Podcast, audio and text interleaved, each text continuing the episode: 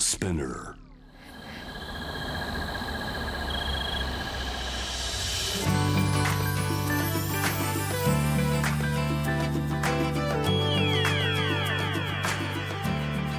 エネオス4 Hour Earth One by One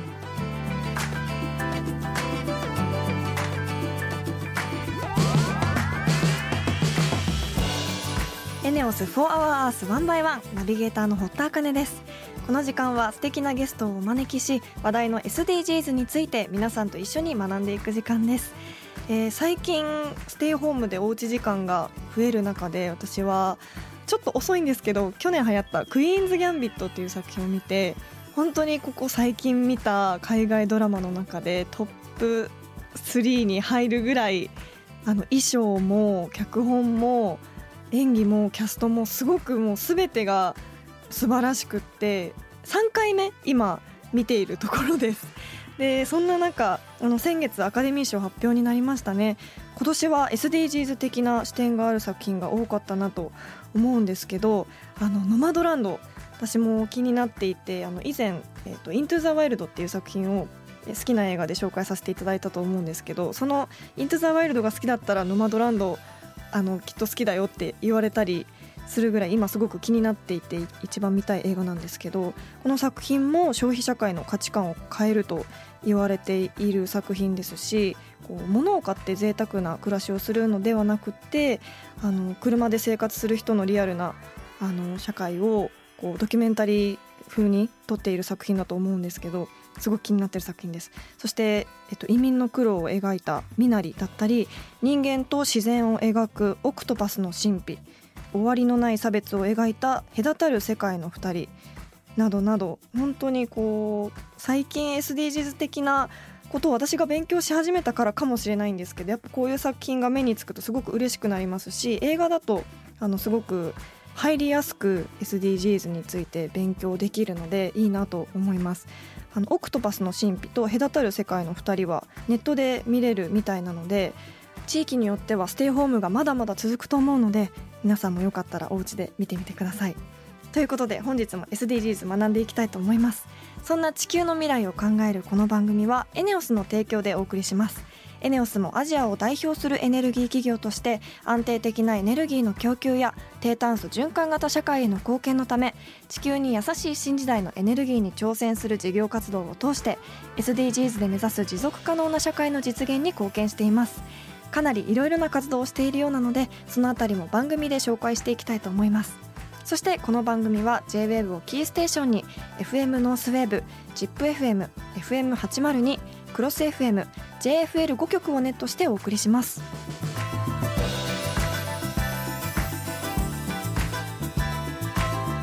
エネオス4 Hour Earth One by One This program is brought to you by エネオス。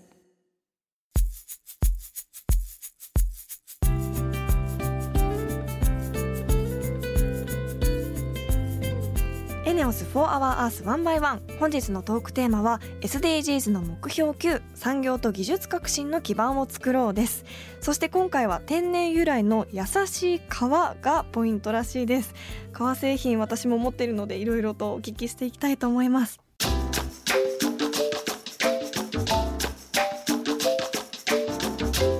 エネオス4 Hour Earth One by One.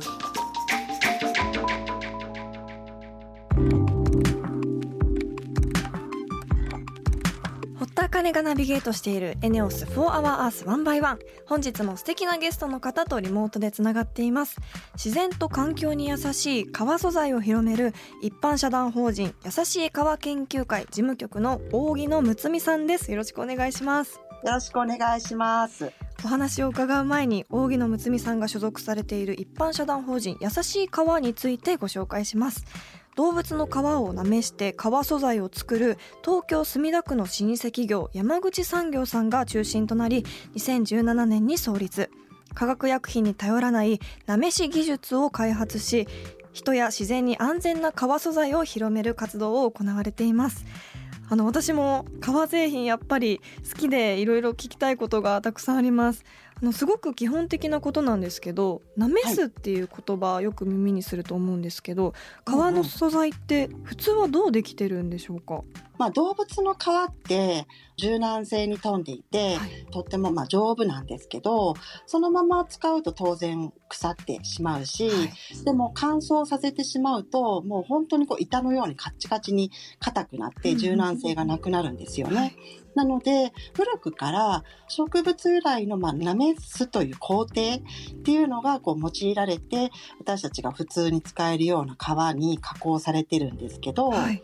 実はまあ100年ぐらい前にドイツで重金属系の薬品のクロムっていうのを使ったなめし技術が開発されてで、品質と生産性が、まあ、すごくこうアップしたんですよね。うんうん、で、それによって、まあ、変化、皮が変化したり、変色したりとかっていうのが少なくなって、はい、で、薄くて軽くて皮が柔らかいものがどんどん普及していったんですよね。はい、日本でも戦後のほとんどのタンナーさんがこのクロムナメシを用いることになったんですけど、うん、ただこのクロムナメシっていうこのやり方って、実はこう、人にも自然にも有害な六角ロムという、そういったその、まあ、こう物質が革製品から検出されてしまうっていう、まあ、そんなトレードオフが起きているっていうことが近年ちょっとこう社会課題になっているんですよね。最近はやっぱフェイクレザーとかも流行ってますけど、本顔の良さもあるんだよなとかいろいろ葛藤しつつ愛用はしているんですけど、そんな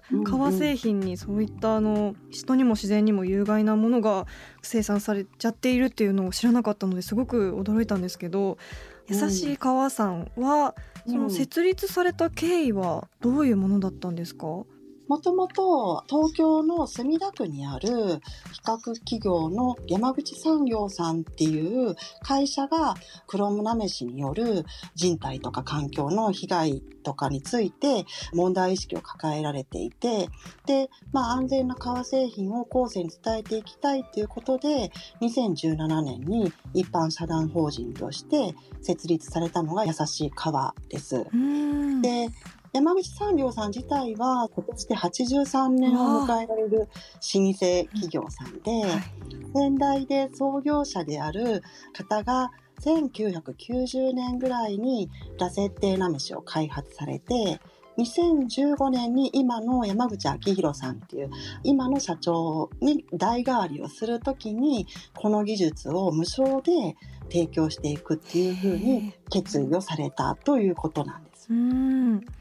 そんな優しい革さんではどういったなめし技術で革素材を作っていくんでしょうか、はい。ミモザの樹皮から天然成分である植物タンニンを抽出して、はい、でそれをなめし剤として使用するラセッテなめし製法っていうのを独自で開発されたらしいんですけど。ミモザ。そうそうそう、うん、でね、はい、このラセットっていうのがなんか語源らしいんですけど、うんうん、朽ちた葉っていう意味らしくって、まあ、落ちた葉っぱが土に帰ってまた新しい命を育むっていう循環型社会を川比較の世界でも実現したいっていうそんな思いで名付けられているそうです。えー。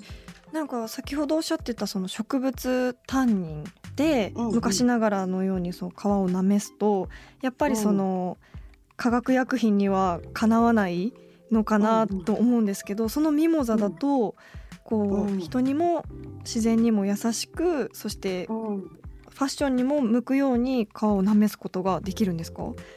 そうそう、あの本当にすごい風合いが良くて柔らかく肌触りがもう素晴らしい。本当になんか素晴らしいなめし方です。ああミモザすごい革命児ですね、うん、使ってみたいです、うんうん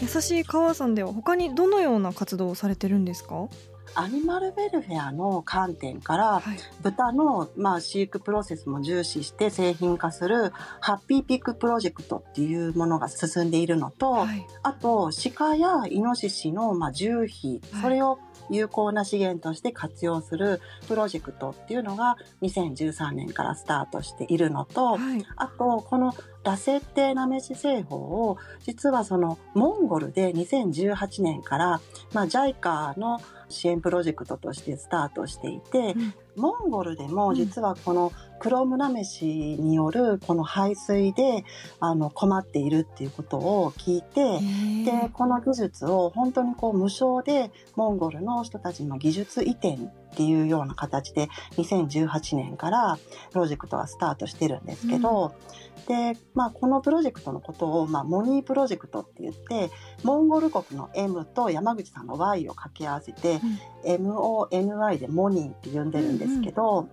でこのモニープロジェクトの人たちの尽力もあってモンゴルで食肉として食べられた羊の皮をレザーにすることに成功して、はい、でそのレザーを使ってラグビーボール型のクッションを作ることも成功したんですよね。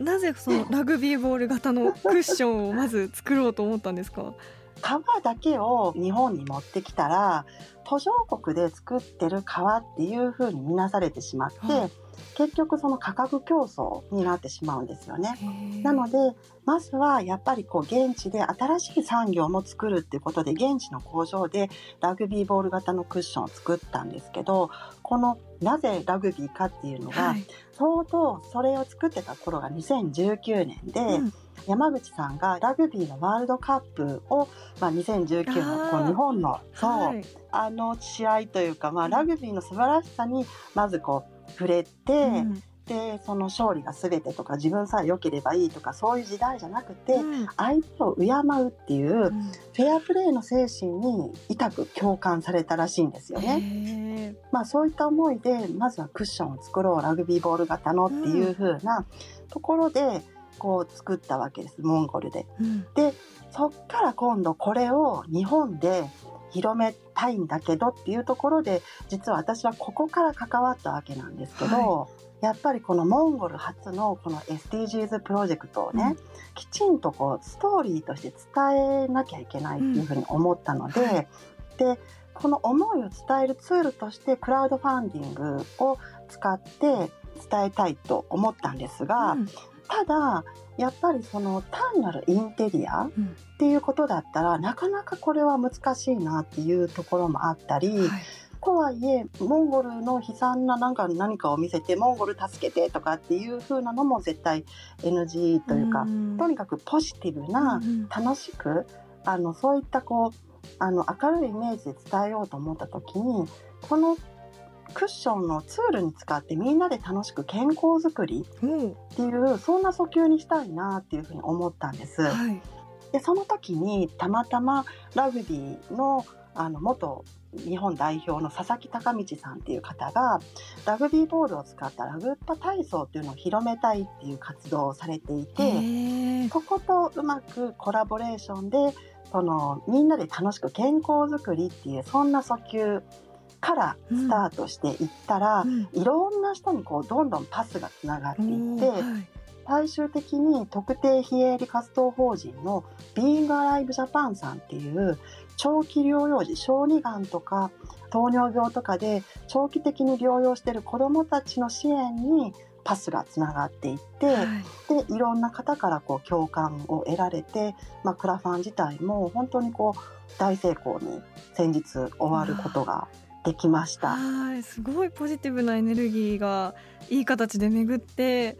すごくあのいい取り組みですね本当に。ありがとうございます、はい、まあ、クッションももちろんなんだけどそのモニーレザーを使いたいっていうお問い合わせがすごい増えたんです、うん、なので今後は日本のものづくりの方々と一緒にエシカルな革製品作りに取り組んで、うん、優しい革のある暮らしを提案するモニフォーチルドレンという、まあ、パイロット事業が発足する運びになりました。うんえー。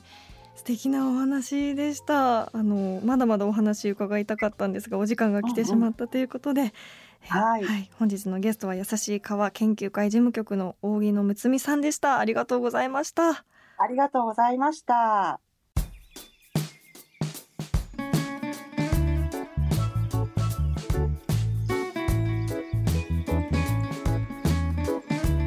エネオス4 Hour Earth One by One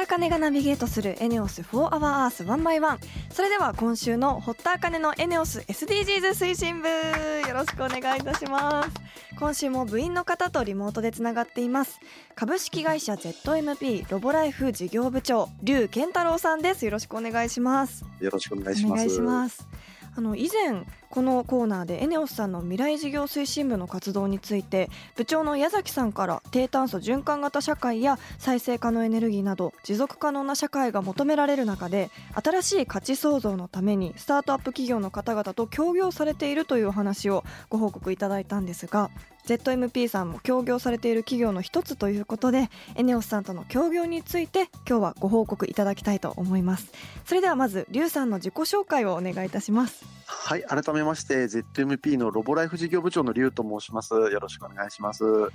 えー、私たち ZMP という会社は、えー、自立移動、えー、よく自動運転と言われますけれども、この自立移動の技術をコア技術としていまして、はい、その技術をぐっと凝縮させて作ったロボット、これの実用化、製品化を進めている会社になっています。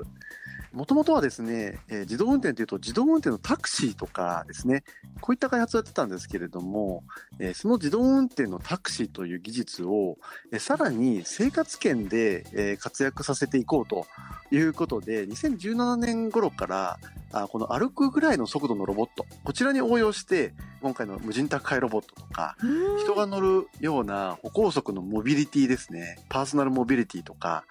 無人警備ロボット、まあ、こういったものを開発してきていると。そういう会社になります。へその歩行速モビリティだったり歩行速ロボットっていうのは具体的にどんなものなんですか？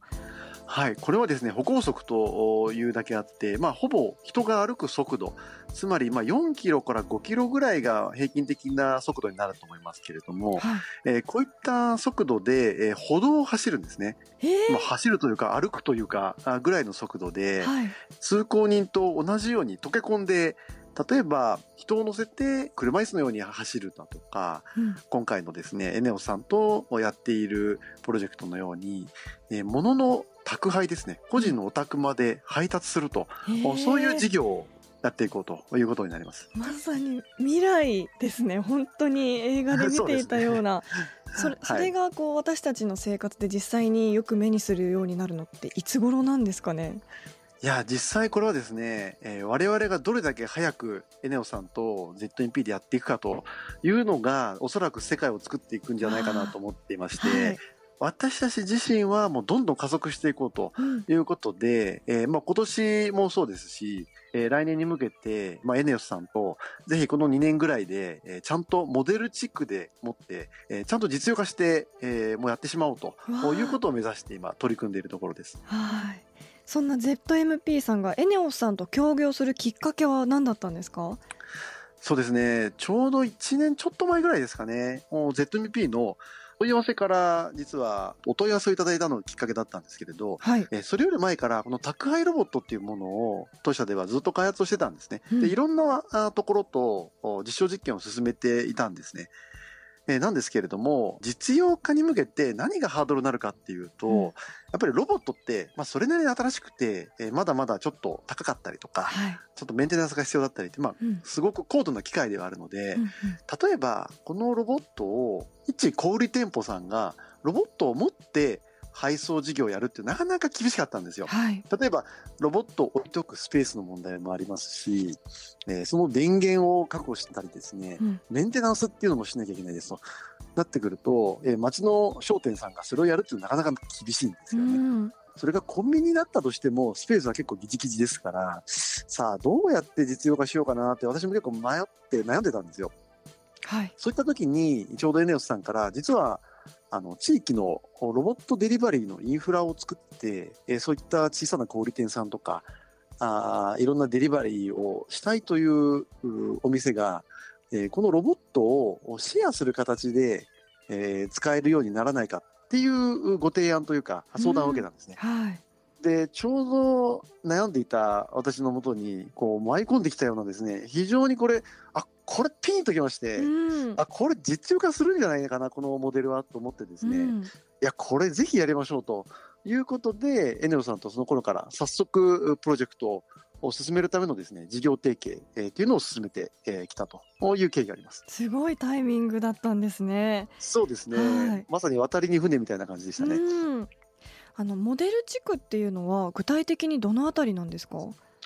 今はですね、東京都の中央区佃というところなんですけれども、駅でいうと有楽町線の月島駅の近辺ですね。はい。えあのエリアを実は私たち半年ほど前から先ほどちょっとご紹介した一人乗り用のパーソナルモビリティですね。これも自動運転をしているんですけれども、はい、これをもうすでにシェアサイクルみたいな形でシェアリングサービスをもう展開していたんですよ、このエリアで。そうなんですか？はい。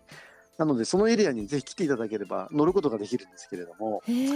はい。このエリアを使って、ぜひちょっと実用化進めちゃおうじゃないかということで、えまず進めているところです。月島で。月島ですね。じゃあ手軽にもんじゃ焼きが食べに 行けます、ね、そうです。もんじゃストリートなんかも走ってますから。はい、えー、そんな知らなかったですごい。じゃあその協業によって新しい技術開発するっていうことはまさに SDGs の目標9の産業と技術革新の基盤を作ろうっていうところにつながってきそうですよね。そうですね、うん、SDGs でいうとそれだけじゃなくてやはりパートナーと実現するとか、はい、まあ、そういういくつかの項目がある中で、えー、結構そこに適用できるよねっていうのはあ私たちも考えているところですね。うん。それでは最後に今後の目標について教えていただけますか？はい、やっぱりですね、あの、何はともあれ、エネオスさんと一緒に、えー、このモデルをしっかり実現して、モデル地区で、まず最初に実用化する。で、皆さんがそれを使っていただける、ということが一つの目標になっています。はい、なのでですね、今年2021年、えー、ももちろんそうですし、2022年にかけて、えー、このロボットをしっかりと皆さんに使っていただける、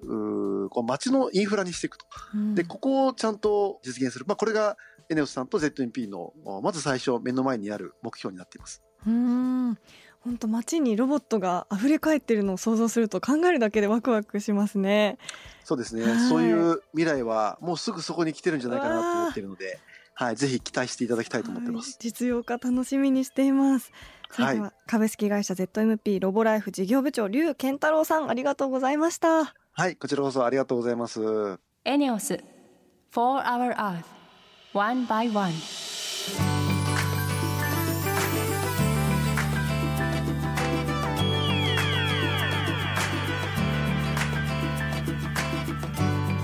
エネオス4 Hour Earth One by One そろそろエンディングのお時間です、えー、今日はあのロボットのお話から川のお話まですごく本当に貴重なお話をゲストの方からお聞きしてきたなと思ったんですけどあの歩行速ロボットが東京都中央区の月島でモデル地区でもう実施されているお話だったりあの川をなめす方法が人にも地球にも有害な物質が出るっていうことが分かってからそうではなくてもともと食べるための動物の皮を使ってそしてその皮をなめす技術もあの植物由来のもので作ったりとかあの本当に世の中の技術がすごく本当に進化しているんだなっていうことを実感しました。生活が豊かになるだけじゃなくてこう人にも地球にも優しい技術をこう考えてる人がいるっていうだけですごくあの私もなんか嬉しい気持ちになりますしこう知らないだけで本革じゃなくてフェイクレザーがやっぱりいいよねっていう選択じゃなくて、まあ、フェイクレザーももちろん最近は進化しているけどそれでもあの本革を使ってだけど人にも地球にも優しいやり方をすごく考えて開発していて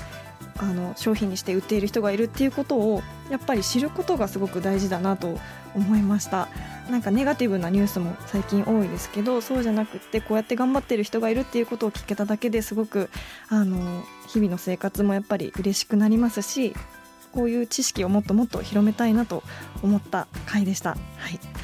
来週のテーマは目標17パートナーシップで目標を達成しようです。リスナーの皆さん聞きたいことがあればぜひメールしてください。そして番組ツイッターもあります。ぜひ番組名を検索して「4HourEarth」の頭文字「ハッシュタグ #FOE813」をつけてどんどんつぶやいてください。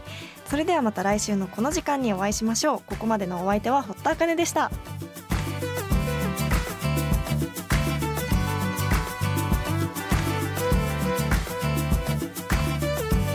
エネオス4 Hour Earth One by One This program was brought to you by エネオス